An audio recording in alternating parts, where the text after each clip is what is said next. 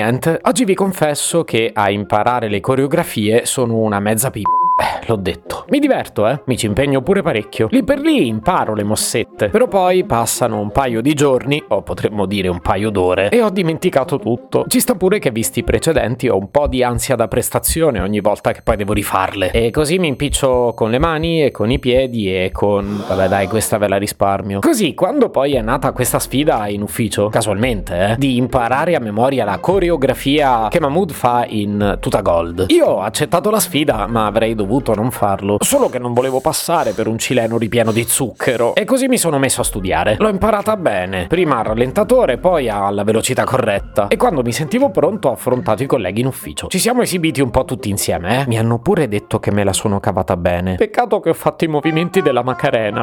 Se potevi cambiarmi carattere, nascevo si chiama Marcello Forcina. Dice quello che pensa, pensa poco a quello che dice ma quando c'è da parlare gli bastano 4 minuti e 37 e un Campari Spritz.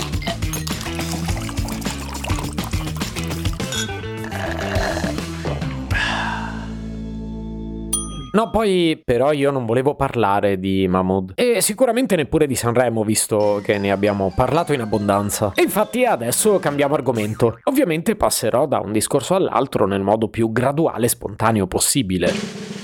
Uh, parliamo delle presidenziali americane. Ah? Finora non ho coperto l'argomento, ma tanto era solo questione di tempo. A novembre, eh, se non ricordo male, ci saranno le elezioni, con insediamento previsto per gennaio del 2025. Quindi finisce il mandato di Biden e gli americani voteranno il loro nuovo POTUS, ovvero il President of the United States. Mi ha sempre fatto sorridere l'acronimo POTUS, che poi è il modo in cui il presidente lo potete trovare su Twitter, quando... Uh, si chiamava Twitter, adesso si chiama X, tranne Trump che conservò il suo, salvo essere poi cacciato dalla piattaforma e credo reintegrato. E infatti adesso credo si chiami POTUS. Ah, perché giustamente Biden non è Trump. Uh, mi sono annoiato da solo. Quindi oggi non sappiamo ancora chi sarà in lizza. O meglio, una mezza idea possiamo farcela perché di fatto ci sono due nomi che stanno emergendo su tutti gli altri. Solo che a onor del vero tutto verrà ufficializzato verso l'estate. Perché nel frattempo i candidati devono conquistare i vari stati. E sì, le primarie sarebbero queste. Però quei due nomi sono appunto Trump e Biden,